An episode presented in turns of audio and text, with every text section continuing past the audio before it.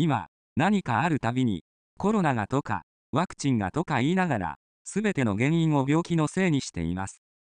同じように、自身の思い通りにならない原因を、その時その時、人か、社会のせいにしています。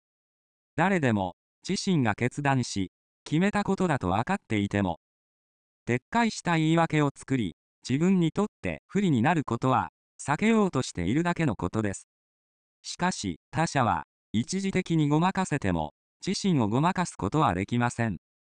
皆さんは今まで、本質の自身を知りたいとか、変えたいとか思っても、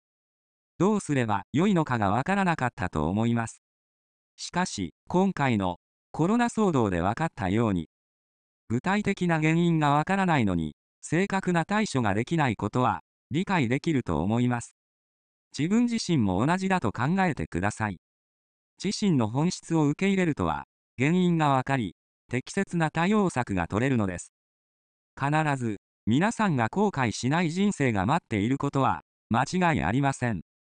原因がわかれば、結果は必ず変わるとの認識を、確信に変えてください。